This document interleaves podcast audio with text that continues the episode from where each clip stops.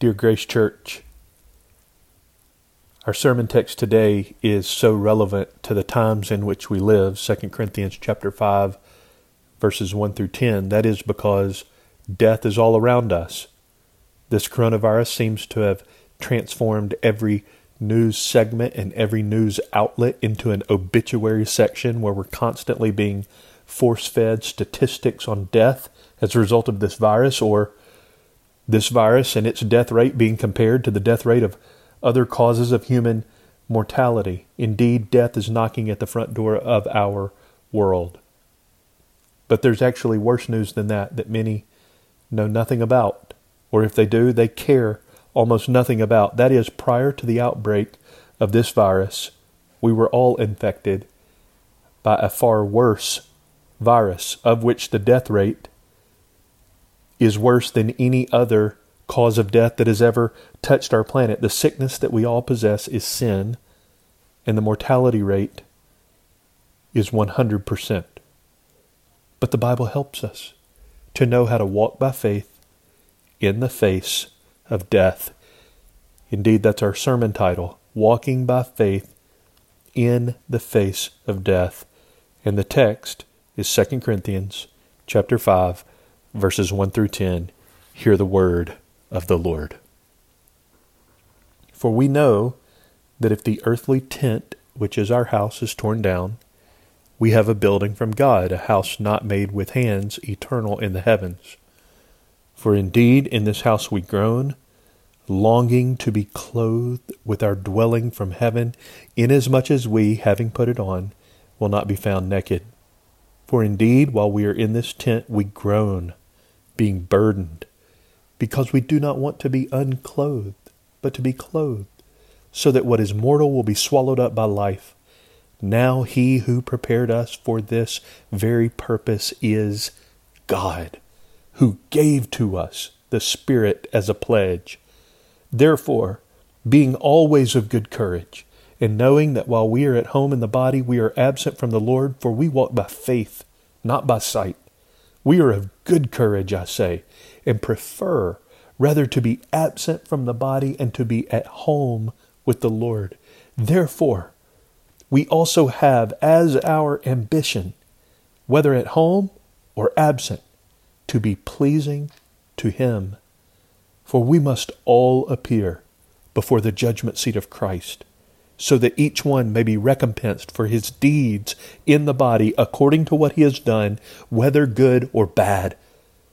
Oh, Father, would you open to us the truth of this passage and by your Spirit apply it to our lives through the grace that Jesus paid for at Calvary? We ask in Jesus' name. Amen. Well, as we step back from today's sermon text, just one step, we can see that it's intricately connected to what came before it and what follows it. In verse 1 of chapter 5, it begins with the word for, and in verse 11, the verse right after our text in verse 10, it continues with therefore. So we can see that our passage falls within uh, the the continuation of a larger argument, but also within our text, there is threaded throughout it clear connections. Take just a quick look at verses 1 through 10 if you have it in front of you. In verse 1, for we know. Verse 2, for indeed. Verse 4, for indeed. Verse 6, therefore. Verse 7, for we walk. Verse 9, therefore. Verse 10, for we must. Each of these phrases are intricately connected to the others, and Following this passage, Paul continues that theme in verse 11, therefore, verse 16, therefore, verse 20, therefore. Well, as we look at today's passage, how it unfolds and connects to the portions before and after, and how it is interconnected within itself, there are actually two parts that this passage naturally breaks itself into verses 1 to 5 and verses 6 through 10. In verses 1 through 5, we could summarize that Paul is talking about longing for eternity, desiring eternity. And then in verses 6 to 10, he's talking about living faithfully, in the here and now. So, longing for eternity and living faithfully. Under the first point, there are three sections verse 1, verses 2 through 4, and then verse 5. Let's deal with those in those three parts under our big heading longing for eternity. I get the word longing straight out of verse 2 longing to be clothed with our dwelling from heaven. In this section, Paul uses a few different metaphors to talk about the contrast between the believer's earthly existence and our coming heavenly existence. So, in our earthly existence, verse 1, we have what he calls an earthly tent. He also calls it our house in verse 3. And then in verse 4, he refers to that uh, earthly existence as being unclothed and mortal. But then when he refers to the heavenly existence, he takes the metaphors this way. Verse 1, we will receive a building from God rather than an earthly tent. And that is what he calls in verse 1 a house not made with hands. And in verse 3, instead of being unclothed, will be clothed. Well, the three parts in this first section, longing for eternity, as I mentioned, are verse 1, verses 2 through 4, and verse 5. In verse 1, we see that our longing for eternity comes from confidence in Christ. Well, let me just warn you, this is our longest subsection in the whole message. Verse 1 Our longing for eternity comes from confidence in Christ. And the confidence that I'm referring to here comes from the word we know in verse 1. For we know. And obviously, using the word for connects it to the previous passage. What had Paul just said at the end of chapter 4? Of course, those chapter divisions were not part of the original letter he wrote. He had just said that our afflictions are working for us, they are producing for us an eternal weight of glory far beyond all comparison, and therefore we should keep our focus, 418, on eternal things, not temporal. And here in verse 1, Paul continues his line of reasoning on focusing on the eternal by saying, We know that if the earthly tent, which is our house, is torn down, we have a building from God, a house not made with hands, eternal in the heavens. This is a further reason to focus on eternal things because once the temporal is torn down, including our own earthly life, this tent in which we dwell, we know that we have a building from God eternal in the heavens. This longing for eternity, I'm saying in our first subpoint, comes from confidence in Christ. Paul is saying that because of the gospel work of Christ, death is now for the Christian like a midwife is for a mother at childbirth. Death is for us a bellboy. When the earthly tent of our body, when our earthly life is, quote, torn down, death is our concierge. Death is our door greeter, our usher, our servant that merely opens for us the portal through which believers will immediately pass into everlasting bliss in the presence of our Lord. The building from God, a house not made with hands, eternal in the heavens. Now, while that is clear from verse 1, the reason we need to do a little more digging is because while that is plain from the text, this passage has been the source of fierce interpretive challenges throughout the centuries. I'm not going to take you in to all the various ways that this passage has been interpreted, but uh, I'll just try to touch on them and show you where I land and why. But first, Charles Hodge said, There is, however, no little difficulty in determining the precise meaning of the figurative language here employed. So, no little difficulty, aka it's really hard. And then Scott Hafemann said the apparent simplicity of this text dissipates as soon as one realizes that the meaning of the contrast in 5.1 between what is earthly and what is eternal is by no means immediately clear. Hodge went on to say few passages in Paul's writing have awakened a deeper, more general interest because it treats the state of the soul after death, a subject about which every man feels the liveliest concern, not only for himself, but in behalf also of those who are dear to him. Well, here again we have these words to work with. Verse 1 For we know that if the earthly tent, which is our house, is torn down, we have a building from God, a house not made with hands, eternal in the heavens. Well, what is clear from this passage? This much is clear. When you die, your soul is not destroyed. This is true for every single person, believer and unbeliever alike. And this much is also clear. For believers, as soon as we are absent from the body, we are immediately present with the Lord. That's expounded in verse 8 and in other portions of this passage. So, personally, I take this passage this way that Paul is mainly referring to what's known as the intermediate state. Now, he's not only referring to that, and I'll get to that in a minute, but he is mainly referring to the intermediate state. I'll unpack that in a second. While, while he is clearly longing for the full and final revelation of Christ's gospel accomplishments. And that full revelation, that final revelation of everything Christ won and achieved in, his, in the gospel, will be realized upon his return when believers are then receiving our resurrected body. So I see the text working something like this When you die, you will be with the Lord even though your body will still be in the grave.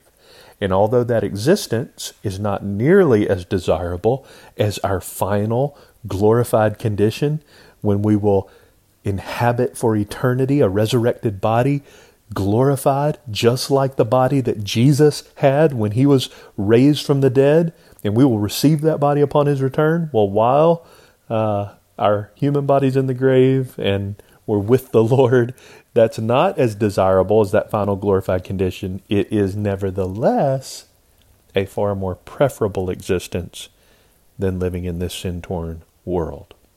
So that's the way I think the passage works. You can live here in this world, you can live after death before the return of Christ with the Lord in glory, or third and finally, that resurrected state. So just to make sure that everybody's tracking with me, and more importantly, with the Apostle Paul and God the Holy Spirit, and the many, many places in the Bible beyond this passage that teach what I've called the intermediate state. Let me tell you what, uh, in as simple terms I know how to put it, that means. It means that those who have died in Christ before us, so anybody who's died prior to today in Christ, and anybody who dies from today on before the return of Christ, let me say it in a maybe a shocking way to get your attention they are not in heaven.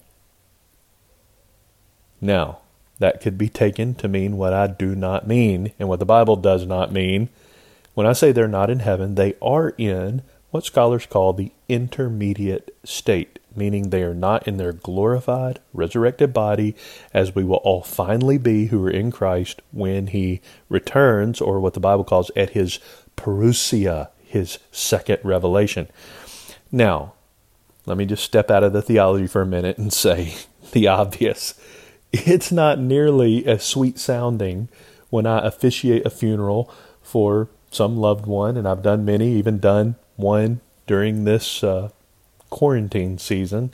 It, it's not nearly as sweet sounding when I officiate those funerals to say, uh, Dearly beloved, so and so has left this life and is with Jesus in the intermediate state. But that's the teaching of the Bible. When our body is in the grave, we are immediately with Him in glory, those of us who believe, but we are not in our full, final, resurrected, glorified condition. Those who have died in Christ are separated from their body, although they are present with the Lord. So our text tells us that those three locations are possible, if you will, on earth in the intermediate state after death until Jesus returns, or in our resurrected bodies, which is the condition we'll be in after his parousia, after he returns again. Charles Hodge said the simple idea here in this passage is that the soul, when it leaves its earthly tabernacle, will not be lost out there in immensity, nor driven away into a houseless or homelessness of condition, but will find a house and home in heaven. The soul of the believer does not cease to exist at death. We know that. It does not sink, though, into a state of unconsciousness either. It does not go into purgatory but being made perfect in holiness, it does immediately pass into glory. As soon as it is absent from the body, our soul is present with the Lord. This is all that is revealed in this passage, and that is enough. That's Hodge. That's the way I take the present tense in verse 1. We have a building from God, it is present. As soon as we die, as soon as our earthly tent is torn down, we have this existence with the Lord. To die now is to be experiencing verse 9, to be with the Lord. And this is consistent with what our Lord Jesus himself taught. He said in Matthew 22, But regarding the resurrection of the dead, have you not read what was spoken to you by God?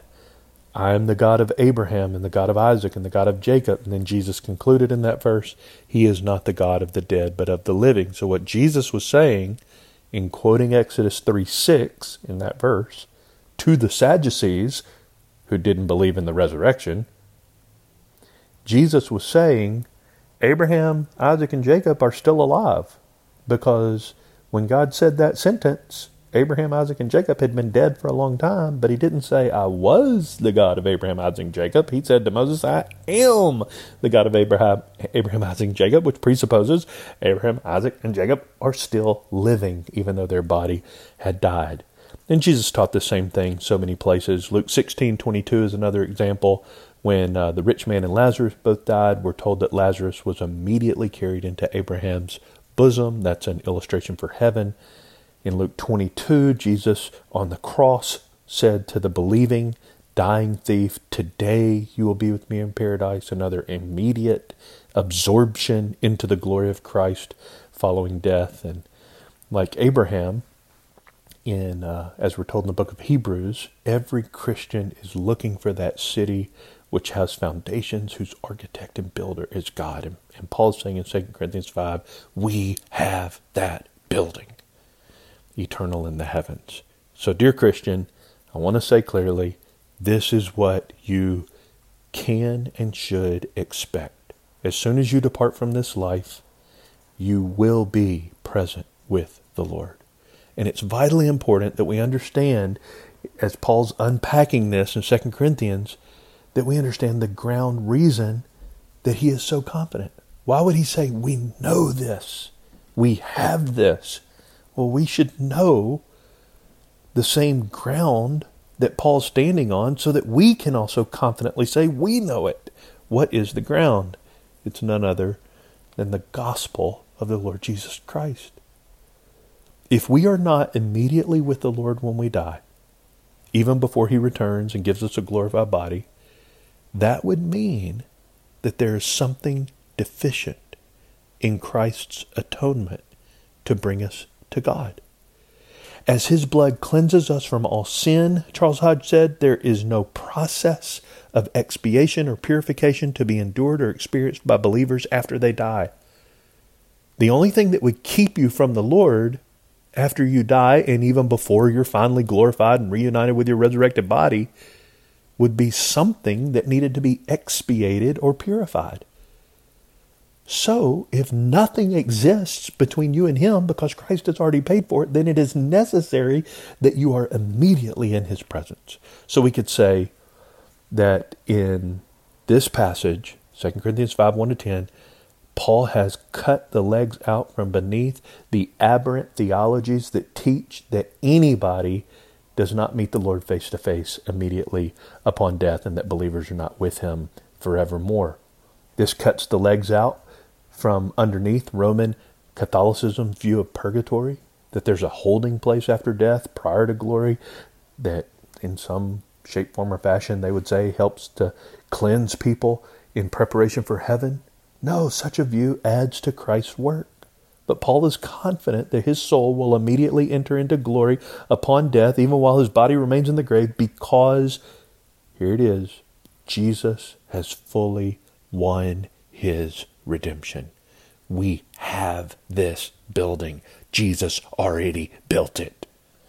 The perfection of Christ's work guarantees our glorification, including our final reunification with a glorified body upon what is known as, I mentioned earlier, Christ's parousia, Christ's appearing, his second coming. So, our first consideration under point one, I told you it would be the longest, is that Paul's longing for eternity was derived from his confidence in Christ. But also, beneath this first point, longing for Christ, look at verses 2 to 4. And longing for Christ also comes from not only confidence in Him, but desire for Him. Longing for Christ, verse 2 to 4, comes from desire for Christ.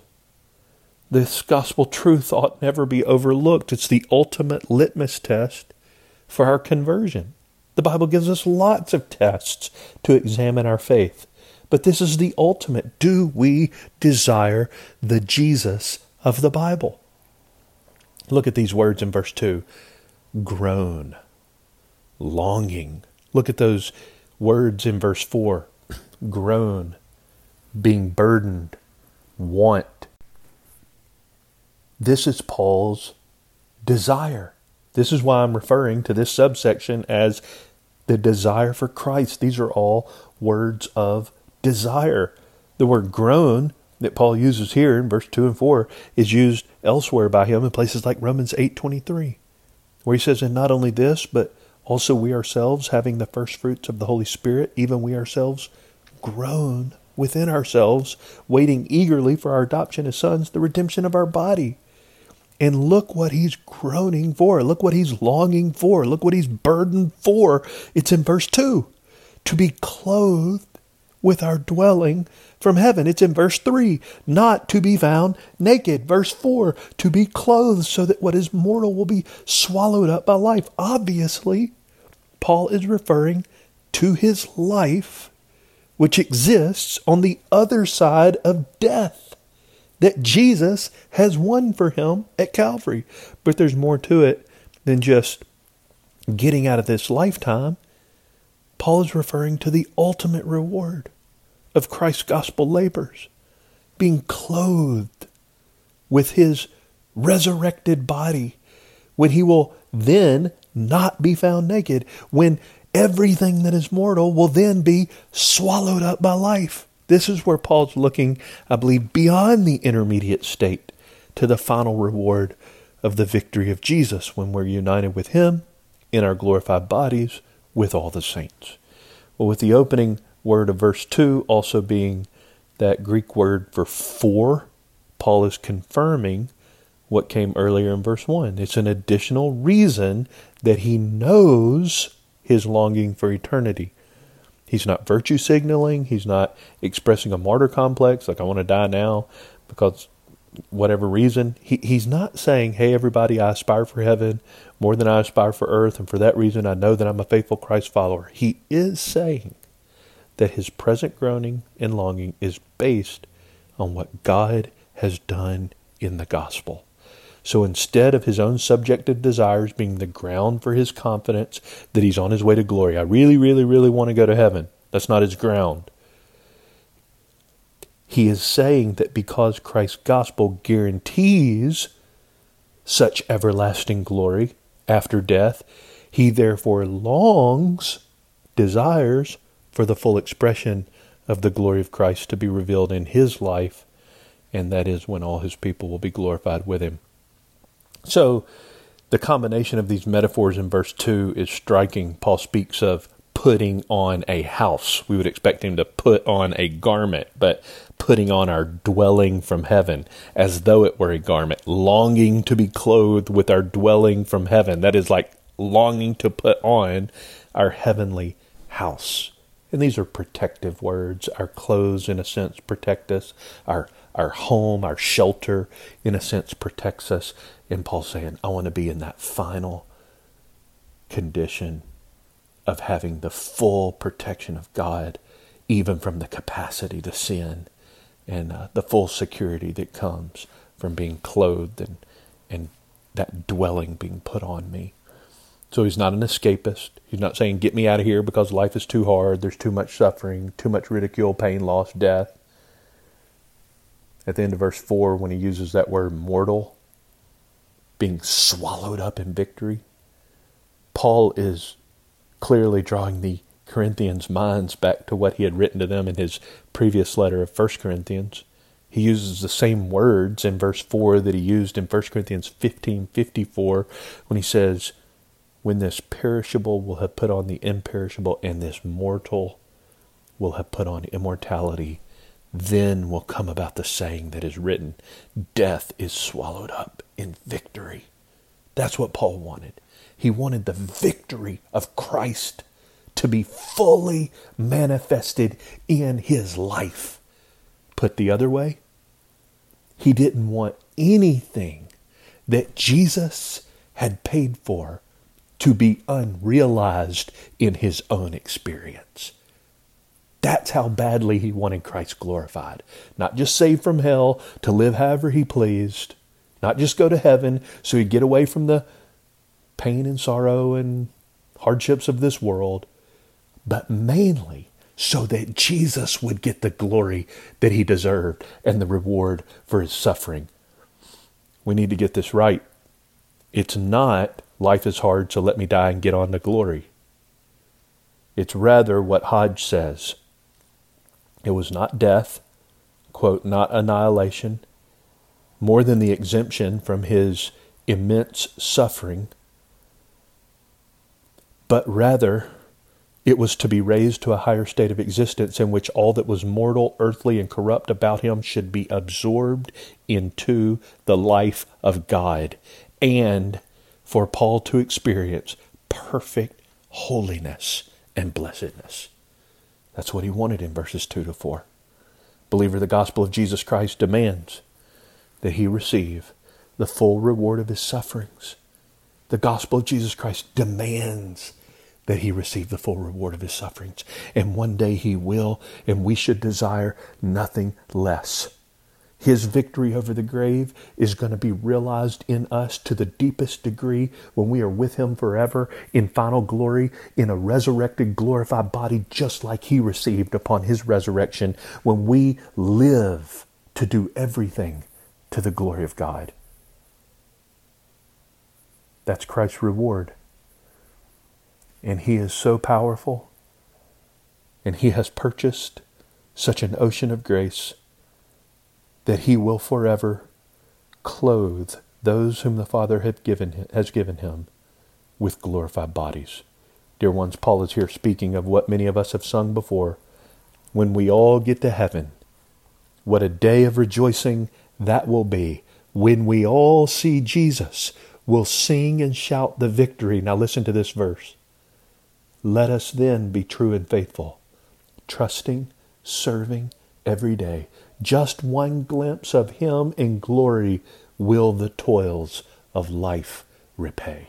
That's what Paul's talking about. He desired Christ and he desired the fullness of the glory of Christ realized in his experience. So his longing for heaven came first because he had confidence in Christ. Second, because he desired Christ. And then third, under our first point, longing for eternity, verse 5, that came from the indwelling Holy Spirit. Paul knew that the ultimate design of the gospel was not going to be realized in this lifetime, no matter how godly he became and how much holiness was produced in him on this side of eternity, he would never be fully glorified. And he knew that God had purposed to get glory for himself in showing off his almighty power to save sinners to the uttermost through Christ. Hebrews 7:25 through the victory of what Jesus has done and how wonderful he is. And so, more than Paul wanted the experience for himself of eternal bliss. Now think about this. More than Paul wanted an experience for himself of eternal bliss, and more than he wanted that for other people, he wanted Christ to receive the reward of his sufferings. I'm saying that Paul is saying that he wanted glory primarily because being glorified would yield more glory unto Christ Jesus than Paul being sanctified on this side of eternity. Paul knows that God's getting glory in his life now, and we should know that too. Whether you eat or drink, whatever you do, do all to the glory of God. Paul wrote that verse, and that's the way he sought to live his life. Whether we live or die, we live unto Christ. He who died and rose again did so in order that we should not live ourselves, but for him who died and rose again on our behalf. Paul wrote all those verses. And yes, he knew God was getting glory in his saints now in our sanctification. But there's a glory that belongs to Jesus that we will not reflect until we're glorified. And for that reason, Paul wanted glory. Do you? Do you have an appetite for Jesus to get maximum glory in your life? If so, that will be the main reason you want heaven. Paul knew that the future bodily glorification of all believers is an absolute certainty, and he had set his hope on that certainty in the midst of his life of suffering. He wrote in 1 Corinthians 15, as I referenced earlier in another verse, For this perishable must put on the imperishable, and this mortal must put on immortality. Uh, that's the passage I read a moment ago. And that's where Paul extinguishes all semblance of any notion that his massive desire and longing and groaning for glory was something that he was just good at producing. This is not a self concocted, uh, holier than thou way of speaking. Far from virtue signaling, virtue signaling, Paul is attributing in verse 5 all the glory to God for filling him with this insatiable longing that would not be fully satisfied until he was glorified in the presence of Jesus. Look at verse 5. Now he who prepared us for this very purpose, that is, every mortal thing being swallowed up in victory, he who prepared us for this very purpose and gave to us the Holy Spirit as a pledge is God. God, verse 5, has purposed that our mortality be swallowed up in life. That's verse 4.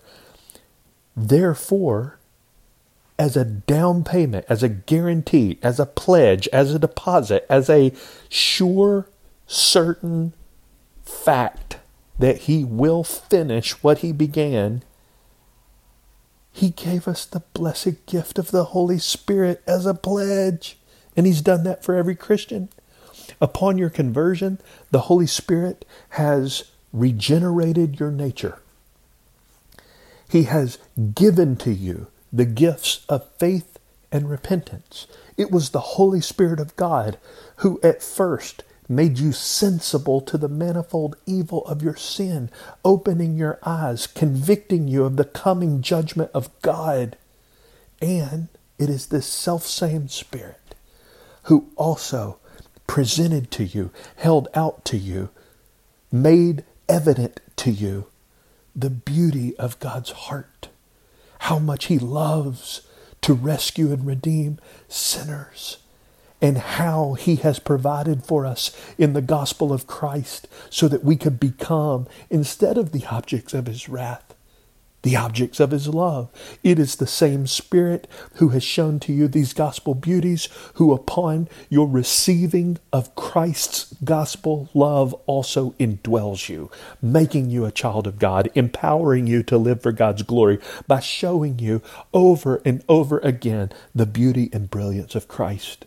What's more, the Holy Spirit, who is doing all these wonderful things in you, has done them, and is continuing to do them, is also producing in you a longing for the fullest possible enjoyment of God in the age to come.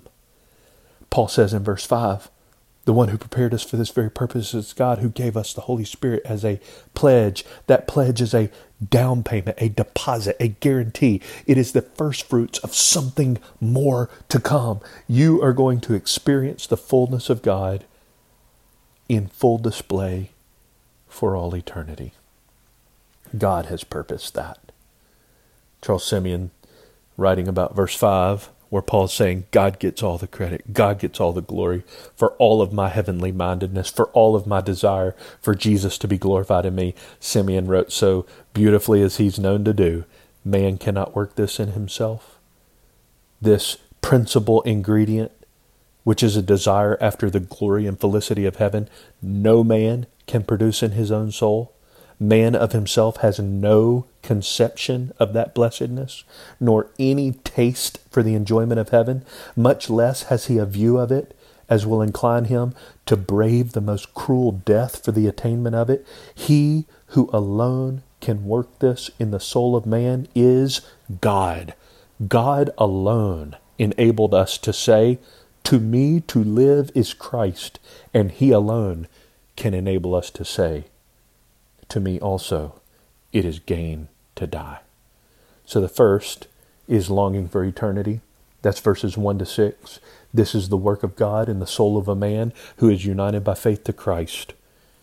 But between now and that blessed experience of glory, whether in the intermediate state, dying before the return of Christ and immediately united to God, until we're finally in that resurrected state where we're with Him forever in our glorified bodies.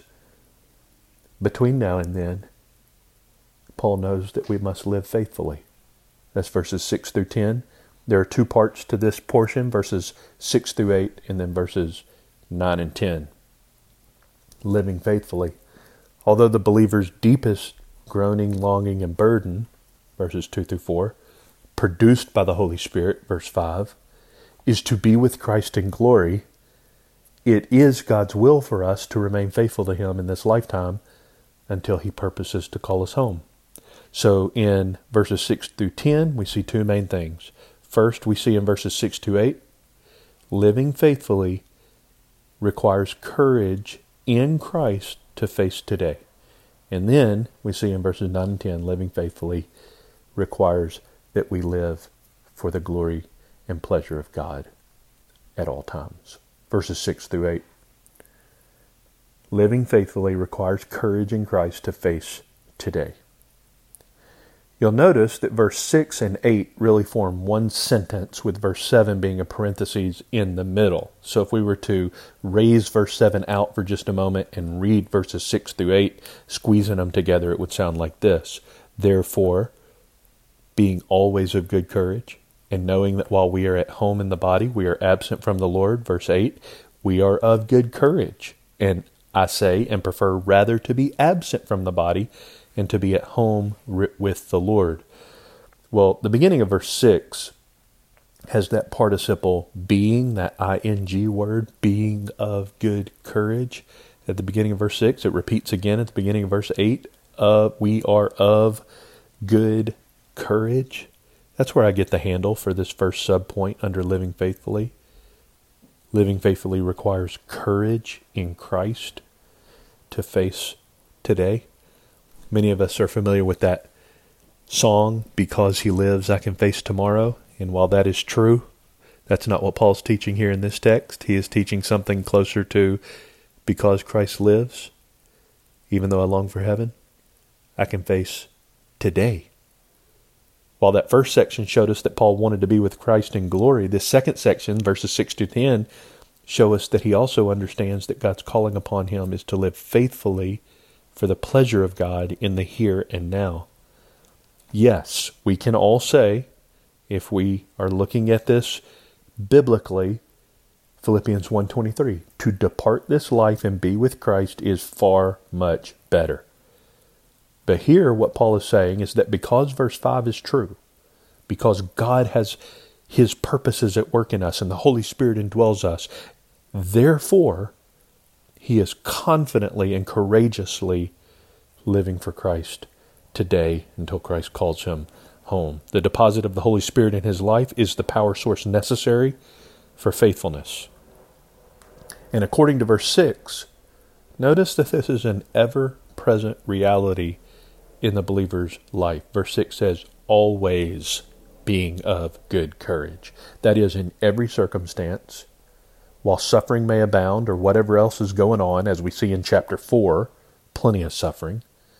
Even while our outer man is decaying and wasting away, chapter 4, even though we're a jar of clay, chapter 4, we are nevertheless, verse 6, chapter 5, always of good courage.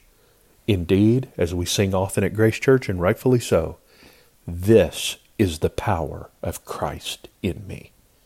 That while everything around me is giving way, while it seems that the whole world is crumbling beneath my feet, and there are all sorts of challenges and hardships in this lifetime, including especially hardships for faithfulness to Jesus, the power of Christ in me shows up in that I am nevertheless always of good courage.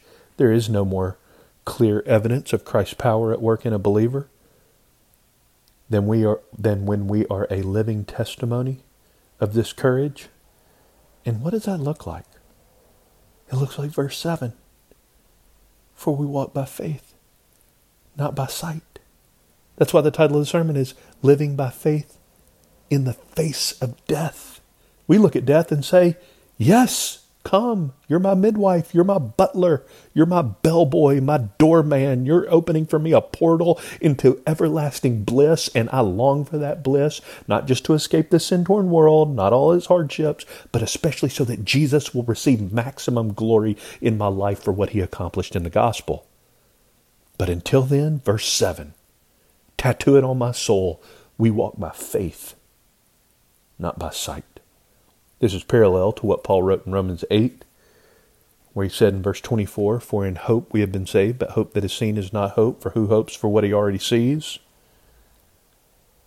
But if we hope for what we do not see with perseverance, we wait eagerly for it. This is what it looks like to obey 1 Corinthians 4, uh, pardon me, 2 Corinthians 4.18 and the passage prior, fixing our eyes on eternal unseen things rather than temporal seen things. This is precisely what we mean when we say on repeat that the chief application of the gospel in our lives as the people of God is looking unto Jesus. That's what walking by faith means. With our eyes firmly fixed on Christ, that is God's calling for us in the here and now. And when our final, when our salvation is finally complete and we're with Him in glory, then we won't need faith. We won't need to walk by faith anymore. When Paul wrote in 1 Corinthians, now remain these three faith, hope, and love, but the greatest of these is love. That's because faith and hope are going to dissolve like snow in front of the noonday sun. When we see Christ face to face, the very one that we had been beholding by faith, 2 Corinthians 3 16 to 18, 2 Corinthians 4 4, 2 Corinthians 4 6, the one that we had looked to by faith, when we had 2 Corinthians 5 7, walked by faith. When we finally see Christ face to face, our faith will vaporize into sight 1 John 3 will happen to us.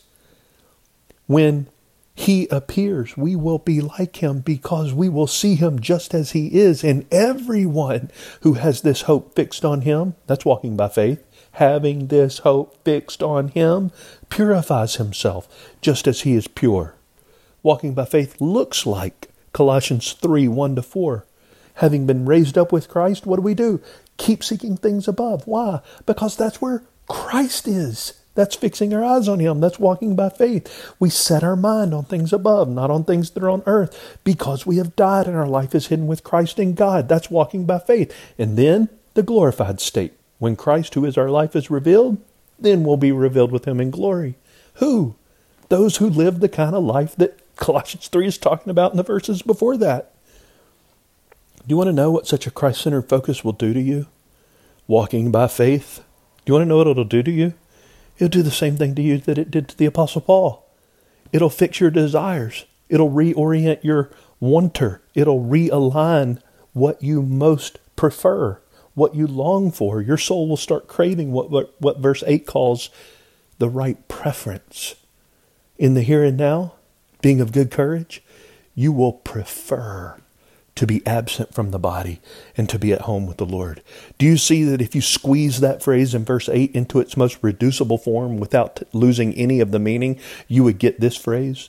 We prefer the Lord. That's what walking by faith is. Your desires, not just your actions. It's what you want, it's what you prefer, it's what your ambitions are. Dear friends, you become like that which you behold. So may God fix each of our gaze upon Christ. And then we'll be able to say, verse 8, we prefer Him above everything else. That's why we sing, Oh, that day when freed from sinning, I shall see thy lovely face, face clothed then in blood washed linen, how I'll sing thy sovereign grace. Come, my Lord, no longer tarry. Take my ransomed soul away. Send thine angels now to carry me to realms of endless day. He's the one to whom we look. And the second and last part of verses 6 to 10 is not only living faithfully requiring courage in Christ to face today, but verses 9 and 10, living faithfully requires living for God's pleasure every day. Verses 9 and 10.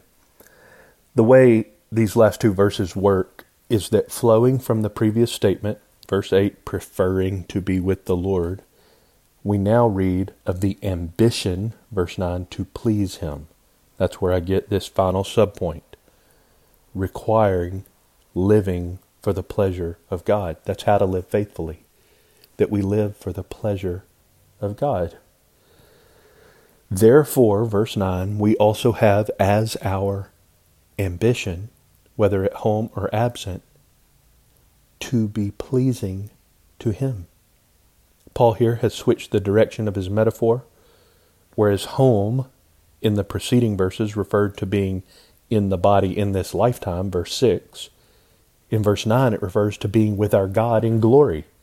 He is our real home. Psalm 90 O God, you have been our dwelling place in all generations, from everlasting to everlasting. And we prefer Him, and we have an ambition to please Him. That's what living faithfully looks like. What's your ambition? Hodge says this word ambition means more than just our work. It signifies literally, quote, to love, to honor, to be ambitious. This is talking about ultimate things, paramount, not tantamount. Nothing else is tied for first here. Our highest ambition, our deepest desire is to love, honor, and please our God. This one word, this one verse, cuts to the heart of the controlling motive of our life. What do you want more than you want anything else? The Christian would answer without hesitation, without skipping a beat, without having to go to the prayer closet. The thing I want, more than I want anything else, is to please my God. We long to be a delight to our King by delighting in our King. We long to show that He Himself is our highest reward, our greatest treasure our ultimate joy. One commentator said, Love to Him, the desire to please Him, and to be pleasing to Him, animates our hearts and governs our lives, and even makes us suffer for His glory. In short, we have an ambition to partake now in what we will enjoy forever. That is, delighting with God in God. And if we live for his pleasure now, we will have nothing to fear when the day of judgment comes, which is spoken of in verse 10. In fact, instead of recoiling from fear of judgment when we die and standing before the bar of Christ, it actually incentivizes our desire to join him in glory. Verse 10 For we must all appear before the judgment seat of Christ, so that each one may be recompensed for his deeds in the body, according to what he has done, whether good or bad. Well, if we are living for God's pleasure, the day of judgment will only be an opportunity for great joy and rejoicing. Paul wants us to know that his commit his comments in this passage are not just chaff. He's not just blowing hot air. He's not just saying things that sound spiritually wise or impressive. He is not saying anything in this text that he would not repeat in the presence of Jesus himself on the day of judgment. Paul is pressing the Corinthians to realize that they too must stand before Christ, whose eyes are as fire, and give an accounting for everything done in the body, whether good or bad. Then, in that moment, there will be no opportunity for any person to wear a disguise. There will be no mask. There will be no veil. We will not be able to deceive the judge of all the earth. Rather, Hebrews 4:13, everything will be uncovered and laid bare before the eyes of God, with whom we must do. And to the degree that we will all personally stand before Jesus, verse 10, we will all, we must all appear before the judgment seat of Christ. To that same degree, if we believe that, to the degree that we believe that we will stand before Him, to that same degree we will be compelled to live by His Spirit's power for His glory today. This judgment seat spoken of in verse 10 is the word Bema. It was used in Paul's day to refer to that raised platform on which the Roman magistrates would sit to adjudicate their standards of justice. The theme of Christ judging all men is replete in the scriptures. Paul has clearly laid down this truth in many places that all men will be judged and all men will be judged by the Lord Jesus Christ. But make no mistake, believers and unbelievers will be judged on entirely different merits. Those who do not believe will be judged on the basis of their own merit, and they will then be sentenced accordingly. The scripture soberingly teaches that nothing that any lost person has ever done is considered by God to be an act of true righteousness. There is none who does good, not even one. Romans 3:12. Genesis chapter 6 is still true and will be true on the day of judgment for every unconverted person. Then the Lord saw, Genesis 6 5, that the wickedness of man was great on the earth, and that every intent of the thoughts of his heart was only evil continually. Judgment is coming for the lost man. In the New Testament, we find the same principle. Colossians 3:25 for he who does wrong will receive the consequence of the wrong which he has done and that without partiality but O saints don't be mistaken for those who are in Christ our judgment yes it is on its way too on the final day we will be brought before Christ's tribunal we too will be called to give an account for everything done in the body, whether good or bad. But did you notice the motivation in the heart of Christ for the judgment that will be rendered toward the saints? It's in verse 10. So that we may be recompensed for our deeds, paid, rewarded, acknowledged. That's why we sing no guilt in life, no fear in death. This is the power of Christ in me. Those who have fled to Jesus for refuge in this lifetime will have an exhilarating rush of joy on Judgment Day that cannot possibly be expressed on this side of eternity. We will see with our eyes the author and finisher of our faith, who for the joy set before him endured the cross for us. We will see our Redeemer, who suffered the agonies of hell for us on the cross so that we could be forgiven. Our faith will dissolve into sight at the revelation of his regal majesty and glory. Our beloved, our friend, our king, our elder brother will dismount his throne to declare to the heavens a thunderous well done over the heads of his people, and he will invite us, Matthew 25, to enter into the joy of our Master. O beloved, here is a treasury that Christ himself spoke of during his own ministry when he said to his people, Store up for yourselves treasures in heaven. On Judgment Day, they will be revealed.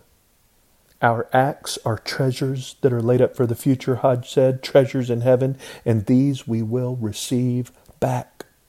Paul spoke of this recompensing ceremony in several places. First Corinthians, he told the church there in chapter 4 do not go on passing judgment before the time, but wait until the Lord comes, who will both bring to light the things hidden in the darkness and disclose the motives of men's hearts. Then each man's praise will come to him from God. God will reward his people, recompense his people. Beloved, you cannot outgive God. You may want, like Paul, to be with him in glory now, but he has a purpose for you on this earth until he calls you home. And every single act of love that you ever show toward Christ's name on this side of eternity, every act of serving, every prayer, every act of obedience to Jesus, every opportunity that you take advantage of to try to point others toward him, everything you ever do in his name, every cup of cold water given in the name of Jesus, anything in this lifetime that you have done for his glory will be heaped back on top of your head a hundredfold in the age to come. You cannot outgive God. Paul wants the Corinthians to know that the writer of Hebrews uh, what he wanted them to know as well that God's own character is on the line every single time you seek to please him and serve him and honor him by serving others in his name. Hebrews says, For God is not unjust, so as to forget your work and the love which you have shown toward his name in having ministered and in still ministering to the saints. Why did God save you? So that you would have to fear standing before Him in judgment? The only thing you're going to be able to see in the midst of unimaginable glory is a smile that breaks from ear to ear on the face of your Savior because He knows that you're there because He paid your admittance fee. Why did he save you?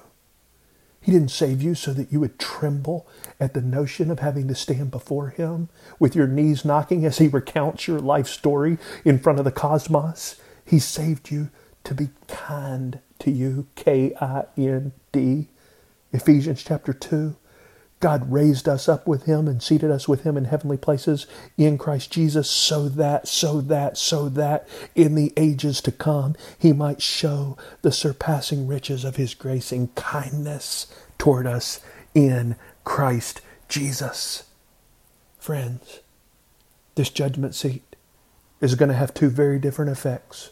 For the unbeliever, wrath without mercy. For the believer, mercy without wrath. So I have a few applications. First, to everybody, the length or the brevity of our life is not ours to determine. Even if you want to leave this earth for some reasons of sorrow or despair, suffering, hardship, whatever it may be, even if you want to leave this earth, this passage calls us to relinquish our times into God's hand and to trust Jesus. Even if your desires to leave this earth are good ones, to be with the Lord, as Paul expressed, we should leave ourselves in the hands of our sovereign God. God leaves us on this earth for a reason, at least to show his preserving and purifying power in our life, to keep us believing the gospel and moving toward Christ, and to utilize us in his service to others in sharing his gospel love with them. So, put your times in God's hands. Second, I want to give application to the believer and finally to the unbeliever. To you who believe, give God the glory for his design in the whole gospel for time and eternity until you are filled with an immense gratitude for the Lord Jesus. Keep giving him glory until your heart feels gratitude. And give him glory for the whole gospel, for time and eternity, what Jesus has already paid to accomplish in the lives of his people. Second, in the midst of your suffering and hardship in this life, do verse 6, do verse 8. Look to Christ and be of good courage always. That doesn't mean superficial. So even as verse 4 is happening, groaning, longing, burden, wanting, still ask God, the Holy Spirit, to give you courage to live for Christ today. Also, do verse 7. Walk by faith.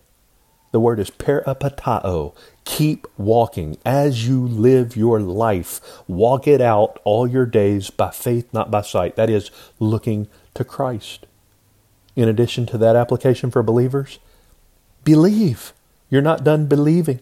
You too will soon be absorbed into the endless bliss and unimaginable glory with Christ your King. Your body will soon be glorified in the resurrection, and nothing will impede then your maximum experience of God's own joy for all of eternity. Jesus will return one day soon, and he will reward those who have loved his appearing. 1 Timothy 4 8. The crown of righteousness is not only for Paul, but also to all who have loved his appearing. So believe. Believe that he will either glorify you on the other side of your death or he will glorify you when Christ returns. Believe. And then finally, to the believer, repent. Because we are going to appear before the judgment seat of Christ. Turn from anything that you will have not have wanted to be a sorrow for you on that day. Anything that would be wood, hay, stubble, anything that will be burned up in the judgment. Turn from anything that impedes your fellowship with Jesus and service to Him. Do not hold on to any sin for which your Savior died. Finally, to the unbeliever, this passage gives rise to the next passage.